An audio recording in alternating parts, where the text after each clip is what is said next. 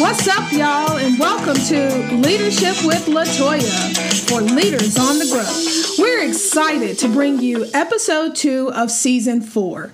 Today's episode is titled Intentional Leadership. Earlier in the week over Twitter, we had a discussion about how our instructional leadership weekly planner could be utilized to help leaders in schools really make sure that they're being deliberate and intentional about the use of their time.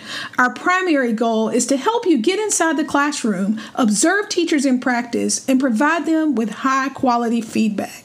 We know that when as when school leaders operate as instructional leaders and are able to provide high quality feedback to enhance and refine the practices of teachers, they're also thereby helping to advance outcomes of students. And we believe that this is at the heart of instructional leadership.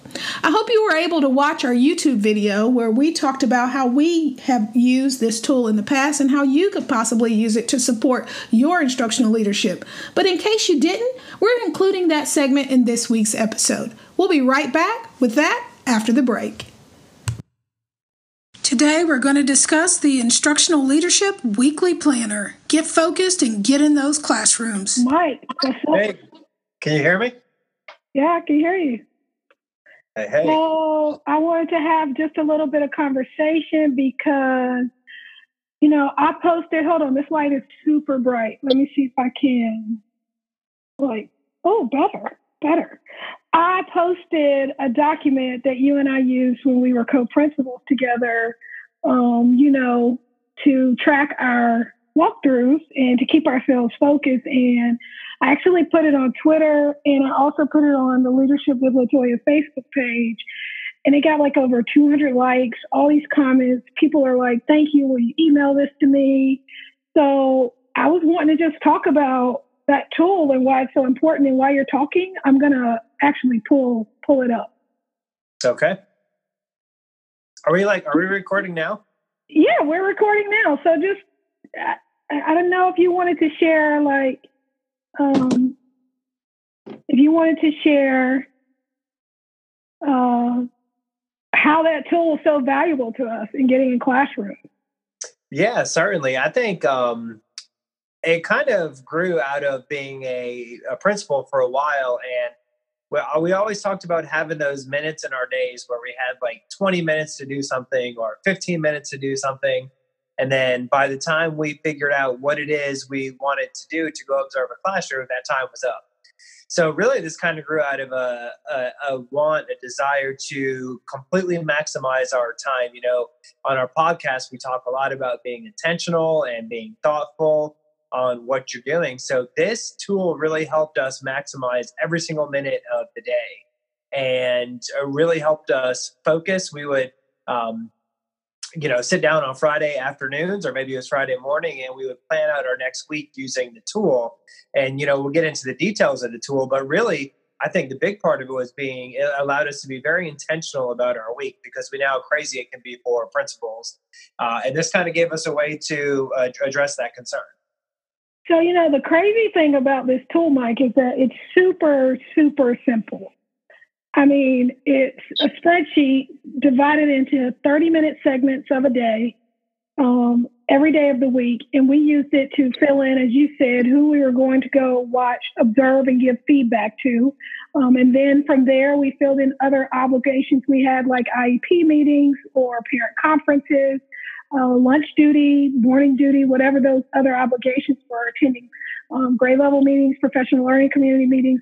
But this really was the priority for us in terms of making sure we got into those classrooms and conducted those walkthroughs.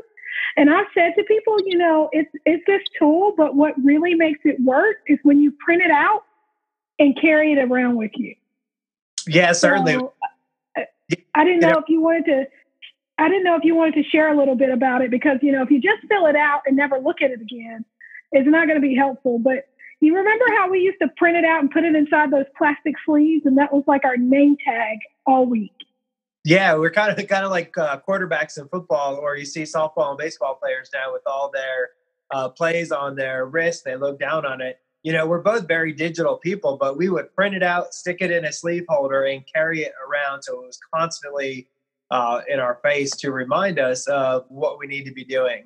Um, you know, I think sometimes when people see a tool like this, they're like, "This is way too simple. How is this helpful?" Because really, it is a, uh, a planner that we've used for hundred years, broken down by thirty minutes. But it really allowed us to be intentional in um, putting in the things that we wanted to do the next week, like the classroom observations, the feedback meetings, which I think were critically important.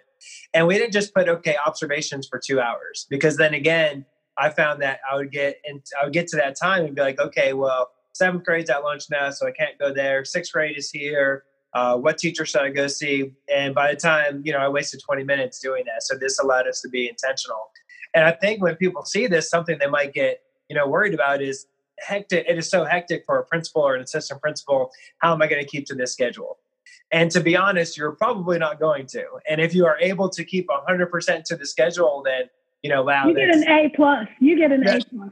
You get an A plus plus, maybe even because that never really happened. But we were able to stick to it 80%, 90% of the time, just depending on what was going on. So we didn't stress out personally if we couldn't keep to it 100%.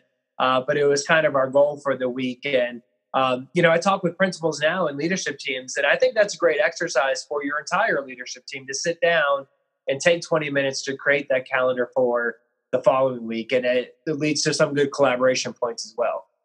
Yeah, you know, I, I believe that I got better at giving feedback, giving high quality feedback that informed practice. So, you know, some of the research says that feedback, when we give feedback to teachers, that feedback should um, it should be actionable. It should be something teachers can do to improve their craft, their practice.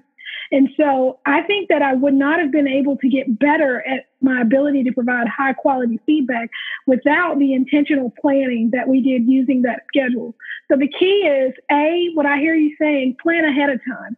So the week before, decide who you're going to see and be transparent about that. I mean, we always gave our teachers a window of time when we were going to come watch them teach, and they really appreciated that. And what really is interesting is what happens um, sometimes from that is they begin to ask you and invite you regularly to come into their classrooms. They want you there. They're like, "Are you coming today? Because today I'm doing something really awesome." But um, we we you know we we would be very transparent with that. So a planning ahead of time, and then b carrying it around with you and making sure you're using it to help you stay on track. Um, I think with those two things, that puts some structure and some strategy uh, to what you're trying to do in terms of instructional leadership. Because here's what we know: if you never get in the classroom, how in the world can you be an instructional leader? Certainly. And your teachers know that. Your teachers know if you're getting in, they know if you're faking it, and they know if you're giving good quality feedback. So this allowed us to get in there more and more uh, to give us practice, just like an athlete. You know, you have to practice, you have to practice getting the feedback. And in a future episode, we are going to show you some of the feedback that we gave teachers, just so you can kind of see the language we're talking about, the specificity of it, the uh, making it actionable. So we'll actually, uh, in a future episode, have some uh, feedback that we gave teachers. That would be awesome. I think everybody would love to see that. What's up, y'all? Now it's time for our newest segment of Leadership with Latoya called On the Grow. Each week, we pose a question to our Twitter followers and we ask for their responses. You might remember that our latest question was Tell us what you think is one of the biggest mistakes leaders make for us to share on our next On the Grow segment. Here's what we heard from our followers out there micromanaging. Our principal allows teachers to explore new and exciting ways to engage students in the classroom. I once had an admin that controlled everything about the school day, and I felt stifled as an educator. There's something for us to think about, leaders. Another response leaders often get caught up in the latest trend and lose the thread of previous initiatives. Grits out, growth mindsets in. They need to recognize that we can view students and our work through multiple lenses and model how to integrate new ideas into the tapestry of practice. You know, I can really understand that. I've heard many, many times from folks about uh, how they are overloaded with initiatives and lack um, the ability to see the intersection between various efforts. Um, I think it's our responsibility as leaders to keep it simple and be deliberate and uh, plan with purpose, um, deliver with deliberateness, and be an instructional leader with intention. I think that's part of our practice. And the more we can make things simple and practical, the more likely they are to translate into practice. Um, another person we heard from noted that one of the biggest mistakes leaders make is assuming that something is known. Ask questions to check for understanding with your staff the same way you would or should with your students. Also, delegation without modeling or coaching leaves room for more error. I'm a big believer in the how, not just the why and the what, but also the how, so that when we are supporting folks, that we're giving them a real model and demonstration for how to do what we're asking of them. Uh, I think um, another person we heard from um, talked about the fact that great leaders strategically hire, invest in developing their staff, staff, and trust their professional judgment. Good, competent people leave when they feel their creativity is stifled. So, I think one of the things here that we could talk about is developing staff. I think that is a big mistake some leaders make, especially early in their journey of leadership.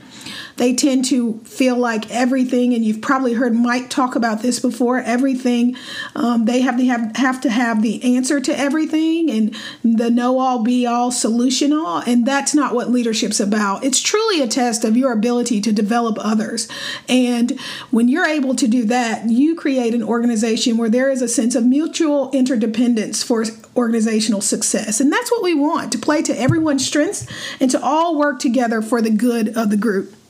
Before we leave, a couple of items to talk about. One, we hope you've joined our Leadership with Latoya Challenge. It's really simple. We want you to get into classrooms. We want you to set a goal each week uh, for how many classrooms you'll be able to visit or you want to visit. And we want you to report those over Twitter by using the hashtag Leadership with Latoya and just saying, I visited five classrooms today and gave high quality feedback. Uh, and then we're going to pick some folks who have been participating in our challenge, and we're going to send you a new item we have stickers. Uh, and we want you to have one so folks will ask you about leadership with Latoya and become a part of one of the fastest growing leadership learning communities on the planet. Uh, we're really excited about that. Lastly, we want to tell you about a new feature on our website. Um, we hope you are already checking out all of our free resources. We're looking at revamping, expanding, adding to those. If there's something that's not there that you would like to see, let us know. Send us a tweet, look at our Facebook page, send us a message on Instagram. Leadership with Latoya is on all social media platforms, and we'll try to develop that tool and, and, and work through piloting it with you um, to make sure it's a practical tool that people can use to help you be better at your leadership efforts. Um, but lastly, we want to tell you about this new feature we have. We think is really cool. It's called Learn with Latoya. And what we're doing is allowing folks who are part of our membership um, to schedule a virtual or face to face 30 to 60 minute brainstorming conference with us.